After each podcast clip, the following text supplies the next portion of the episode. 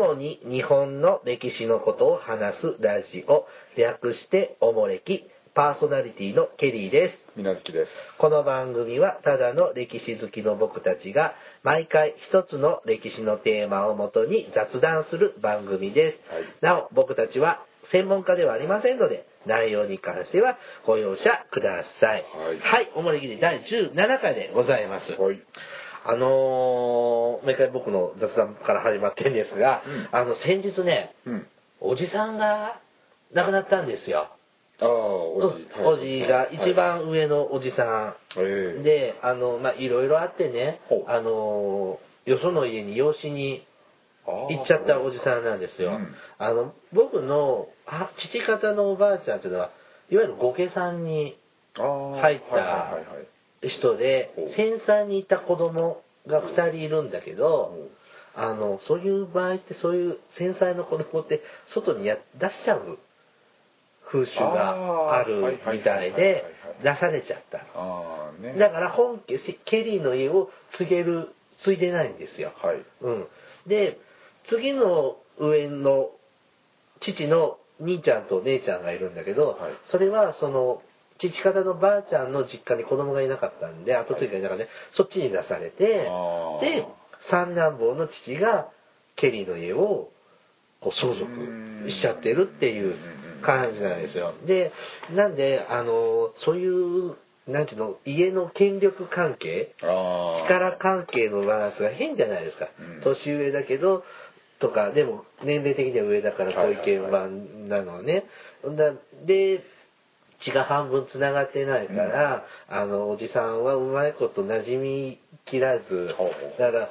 僕の父の兄弟とか僕たちはわーって遊ぶんだけど、うん、あのそのおじさんはあんまり中に入ってこない、はい、からちょっとちょっとあんまり印象の薄僕的には印象の薄いおじさんだったんですよ、うん、でまあまあおじさんのことはいいんですけど、でねこうお墓に行くじゃないですか、あのお骨を埋めにね、うん、でそしたらあの実はすごいややこしいんですけど、ケリーのおじいちゃんっていうのはもともとよその家から養子に来てケリーの家の、はい、についてもらったの後、はい、でだから本当の 血, 血のつながり的なご先祖様が違う名前なんですよね、はい、でそこも同じ墓があるわけですよ。 で, で僕は知らなかったけどその血のつながりのご先祖様のお墓の隣に中婚碑、はい、小婚碑っていうのなんかそういうあの四角いお墓じゃない日が立ってる日が立ってて日、うん、日が立っててでおばさんたちが こ, これはねって日露戦争で死んだうちの要は僕のご先祖様のお墓なんだって。ああまず中婚碑じゃない、ね、中婚碑じゃないなんちゅうの軍人のあそうそうそうそうそうそうそう、はいはい、えー、何うちのこんなど田舎からも日露戦争に召集されてあ行ってるんだ。いやいやいやそうでしょそら。そんなもんなの、うん、へえ。日露戦争は相当ですよ取られたの、うん、まあでもねあの坂の上の雲見てても、はい、みんなあのなんちゅうのゴミくずのように殺されてるような扱うけど、なんじゃこれって思った印象がありますからね。でねでさらにもうあの葬式終わってから、はい、仲のいい一族だけで集まって、はいはいはい、あの精進落としのご飯をた、うんはい、食べてた時にもうやっぱおじちゃんおばちゃんももうななじゅうはちじゅうになってきてるから、はい、前もちょっと話した自分のルーツちゃんと聞いとかなきゃって思って聞いたんですよ。ああ一度理解してるからね、時に、はいはいはい、でそうすると前も話した僕東北の血が流れてるって、はあ、でそれはやっぱ間違いなかったんですよ。でそのちゃんと聞いたらねうちのひいおじいちゃんひいおじいさんひいおじいちゃん紀州の人なんで遠洋漁業で東北の方に営業に行ってたわけですよ ね, ねでそこで東北の女性に見初められてそっちでね結婚したんですって。へえ。で何年かいたんだけどやっぱ東北と紀州って文化が違うじゃないですか、うん、言葉も違うしう、ね、だから寂しくなってホームシックになってあの親戚に不幸があったんでって言って家族を置いて帰ってきちゃったんですよ、うんはいはいはい、そしたら何年かしたら警察が来てお前家族ほったらかしで何しとんねやって、はい、怒られたんだって。ほうほうほう。誰が訴えたのっていうのもあるどうもそれは東北のその家族の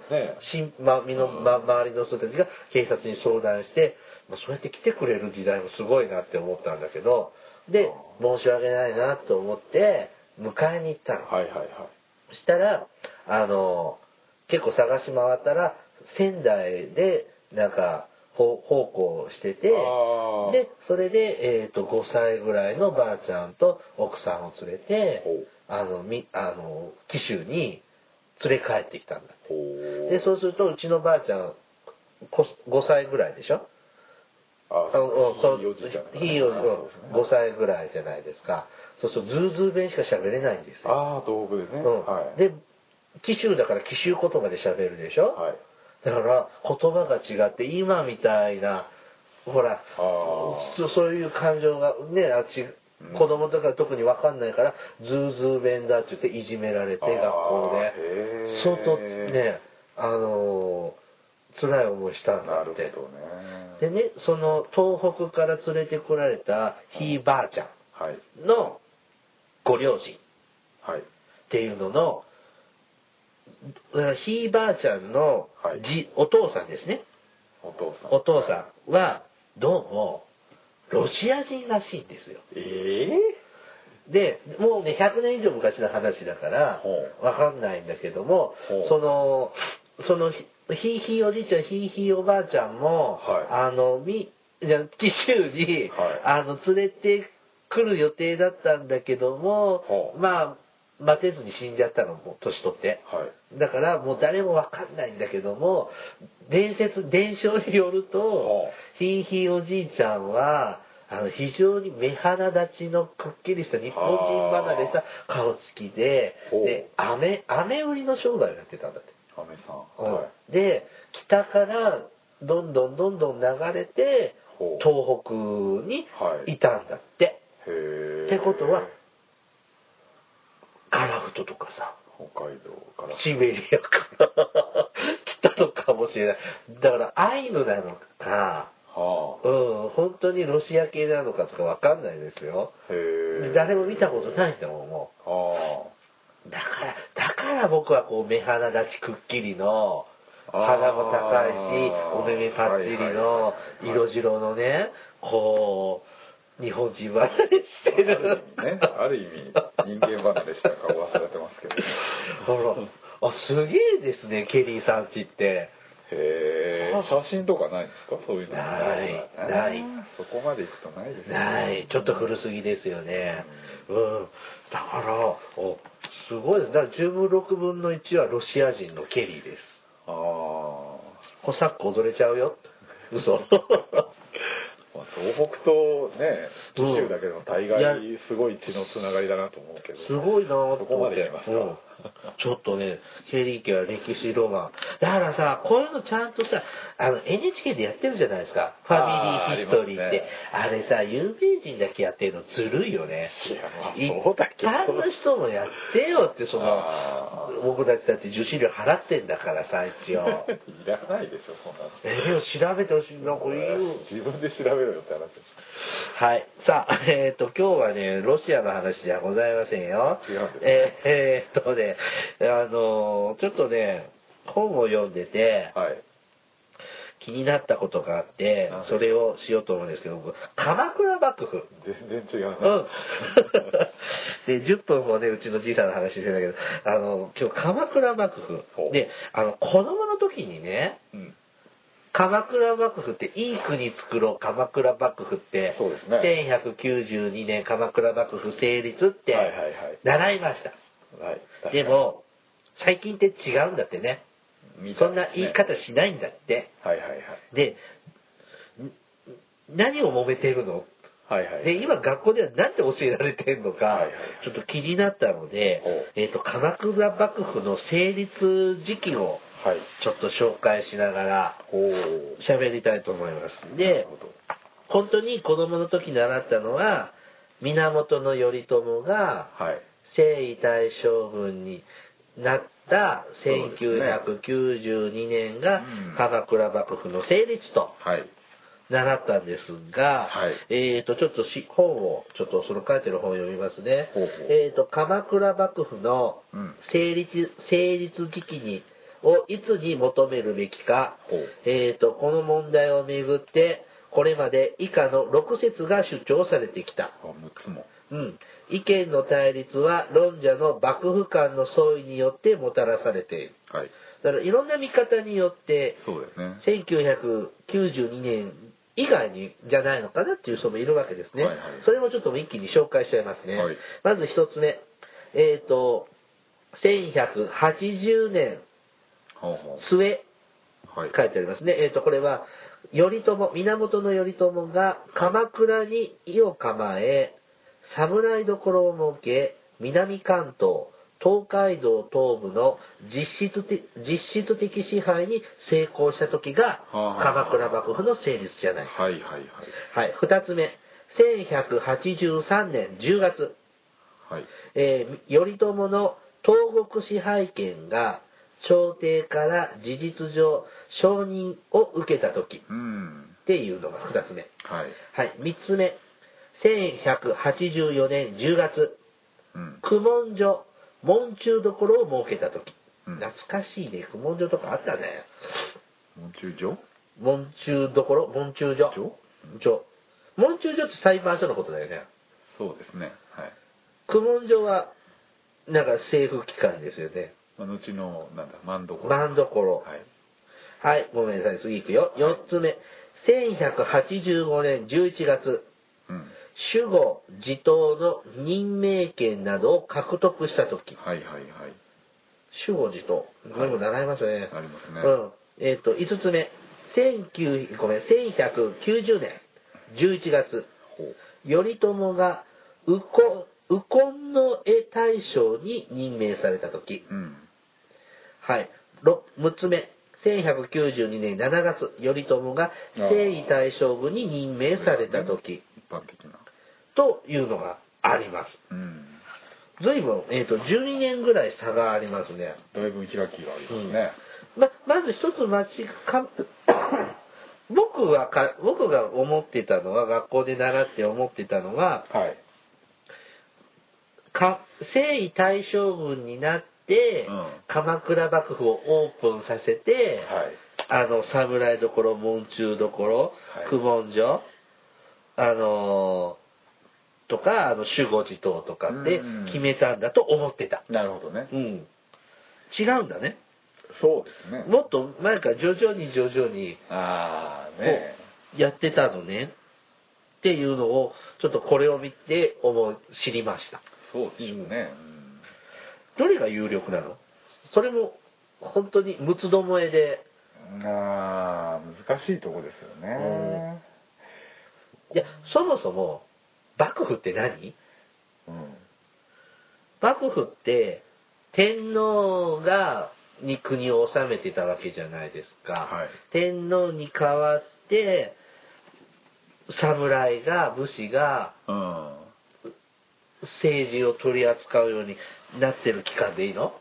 ちょっと違う？まあこの時期はまあこう関東の武士の政権っていう、うん性格が強いんで、あ、ローカル地方政権、うん、なんか特に武士限定だから一方でそのね朝廷の役人とかこう荘園とかもあるわけです、ね、ああなんだっけ国府だっけああそうですね、うん、国ごとに、うん、っていうのとかも、国士とかもいるわけですから、うんうん、そこはまだ完全に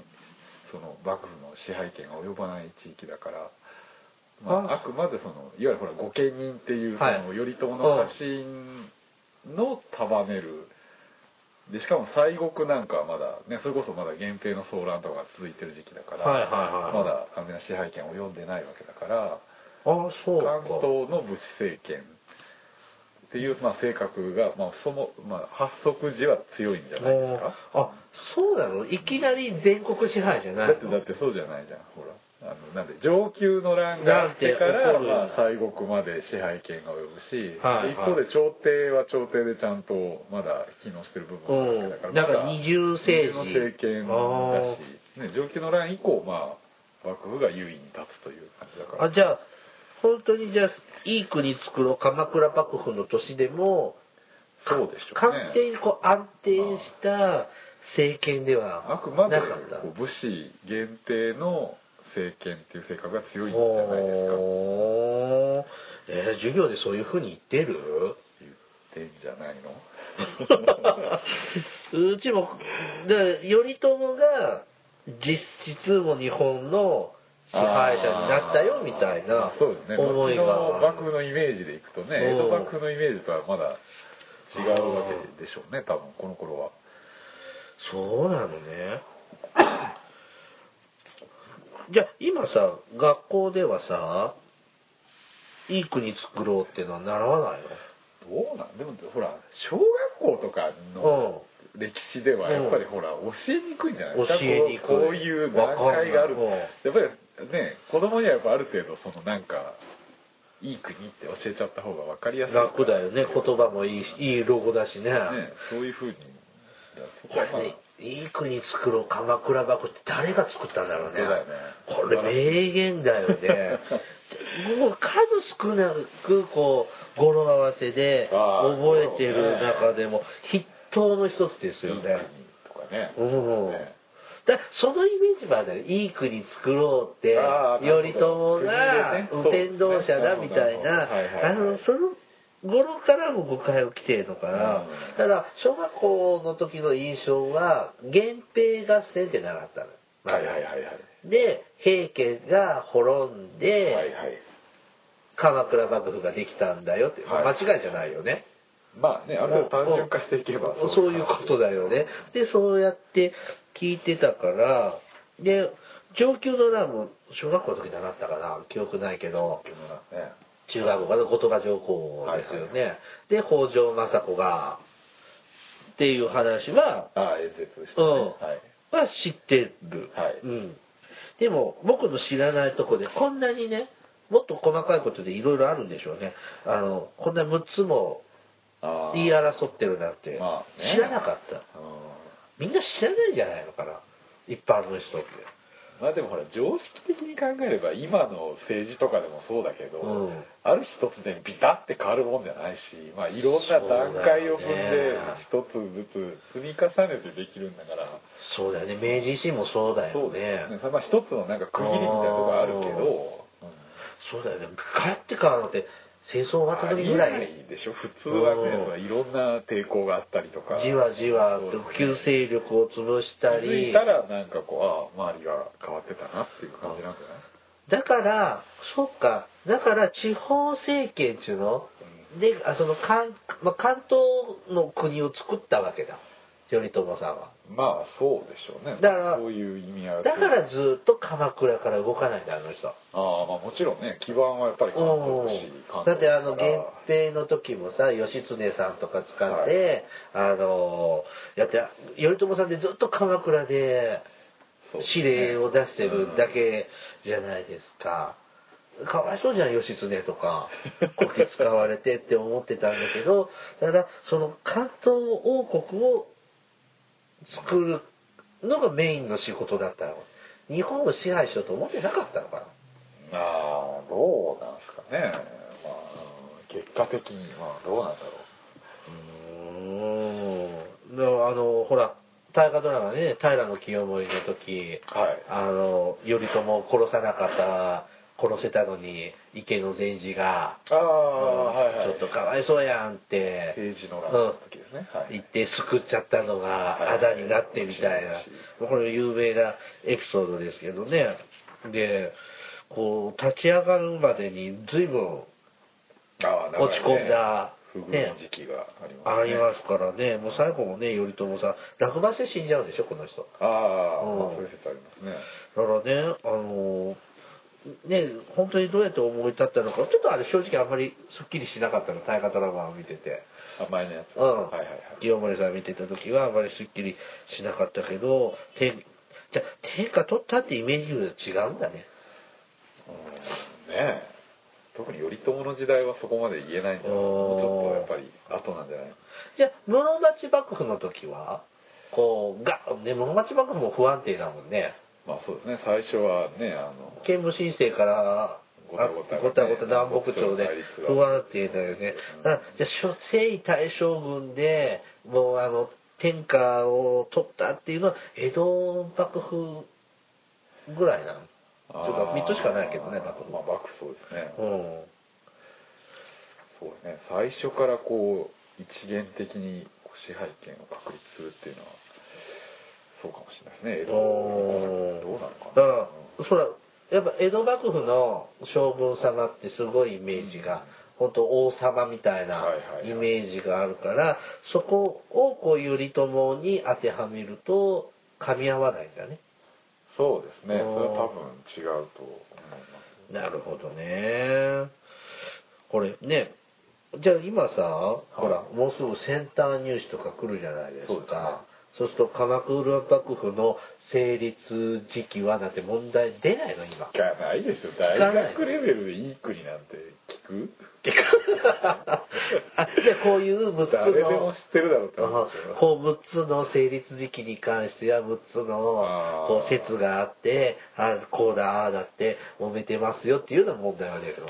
ああまあそうかまあまあその全国支配権を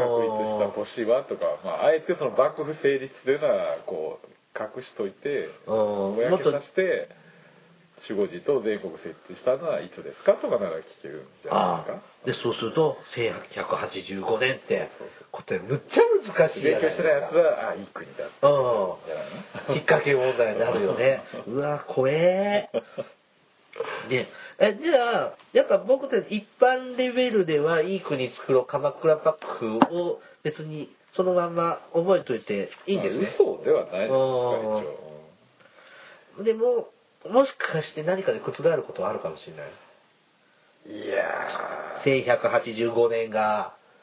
やっぱり一番ふさわしいってこう人気を得たらあまだそれもまあ比較の問題であってあくまでだから特定はできないでしょ。なるほど。どこでも切れるって話なんで。だからまあ源平合戦末期ぐらいから鎌倉幕府を、うん、まあまあこうぼんやりでき始めてっていう話なんですけど、なるほどね、うん、その完成がまあ征夷大将軍がまあが完成形一つの完成形なんじゃないんですか。なるほど。でより強い力を持つようになるのが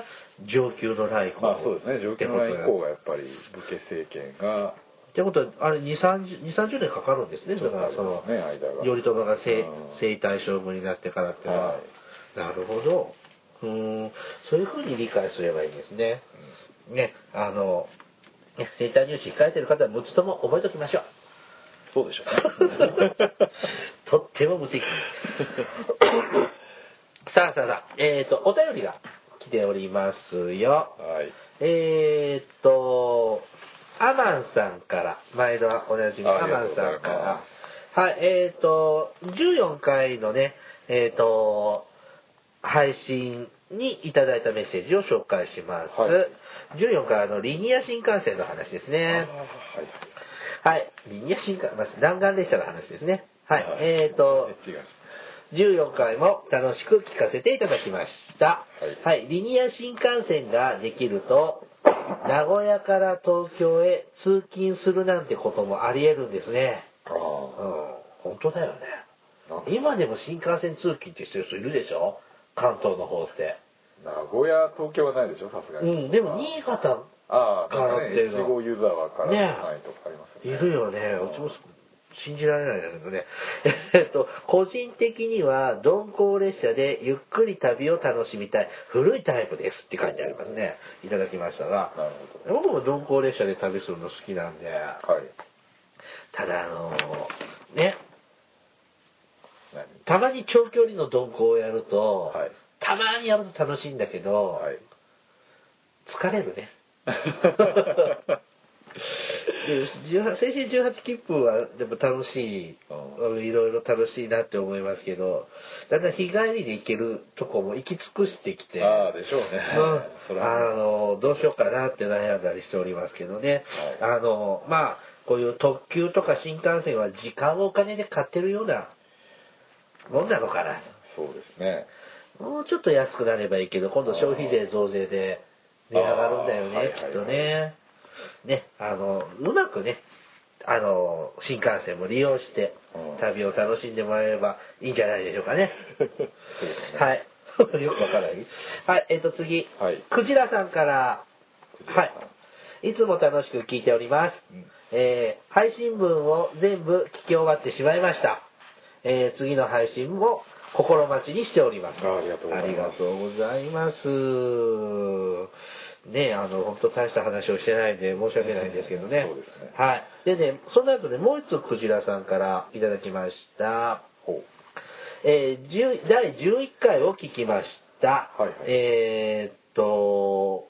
なんだっけ、八重の桜と文明開化の話ですね。はいはいはいはい、えーっと、ツイッターでのお便り、お手紙よりメールでも、メールの方でもお手紙が欲しいということなので、ということでね、E メールでもいただきました。すいません、気を使っていただいてありがとうございます。はい、えっと、ケリーさんは大河ドラマをよく見られているようですね。私は数えるほどしか見ていないのですが、一番好きな大河ドラマは独眼竜政宗です。お二人はどの大河ドラマが好きなのでしょうか？大河ドラマね、あの、ほとんど見ています。見ています。うん、あの見れてない時もあるんですけど、だいたい見てますね。ほう。で、今八重の桜がちょっとあの面白いです。終盤戦面白いです。うん。で、どういう最後になるんだろう。か山本角馬が死ぬぐらいで終わりかな。なんか今ドロドロしてんだよね。うん、そう。やっぱそういうのが好き。ね、不倫したとか、あのやっぱりこの奥さんを僕は愛してしまったんですとか、もうちょっと昼ドラ傾向だから好きなのかな僕は。そうなんですか。うん。でもちょっとあのやっぱその明治の空気がどんどん濃くなってきて、生活学校とか特にやっぱり洋をなんていうの西洋化が進んでるのを見てると面白いですね。こうやっぱだんだん変わってきてるので、その洋服で出歩いてるのとかも、まあ、まだまだ珍しい時代だろうけど、ああ洋服着てる人だって受け入れられるようになってきてるのかなっていうふうに感じたりしますのでね。なのに明治村でのロケはない。ああ、あれはロケはしない。うん、してないのよ。大河ってロケってする？してるじゃないですか。戦のシーンのロケか。で、この番組ほらもうこのよんじゅっかいごじゅっかいで終わってくるじゃないですか。はい、もうその頃になるとそんなロケしない。ああ。最初はいっぱい、はいはいはい、あんなんこんなんでロケするけど、どっかやってんのかなロケ。あんまり印象が。うん、印象がないんですよね。うん。えー、でね、えっ、ー、とクジラさんは大河ドラマ独眼竜政宗がお好きだそうで。ああ、懐かしいですね。ね、渡辺謙さんですよね。はい、ね、やっぱこう大河ドラマはね、はい、やっぱ歴史好きの方は多く見てると思うので、うん、もう今回はあの時間がないので、はい、次回ちょっと大河ドラマで一本行ってみましょうか。はい、ね、あのー。皆さんがお好きな大河ドラマも考えながら、あの、じゃあ聞いてもらおうかな。なるほど。はい。じゃあ今日はここまででしょうかな。じゃあ、あの、お知らせです。はい。はい。えっと、おもれきではリスナーの皆様からお便りを募集しています。えー、お便りテーマは、あの時代に行きたい、おすすめの歴史漫画です。はい。えー、お便りは E メールまたは Twitter のダイレクトメールでお送りください。メールアドレスはおもれきにせんじゅうさん アットマーク ジーメール ドットコム、 ツイッター アイディー はおもれきにせんじゅうさんです。はい。はい。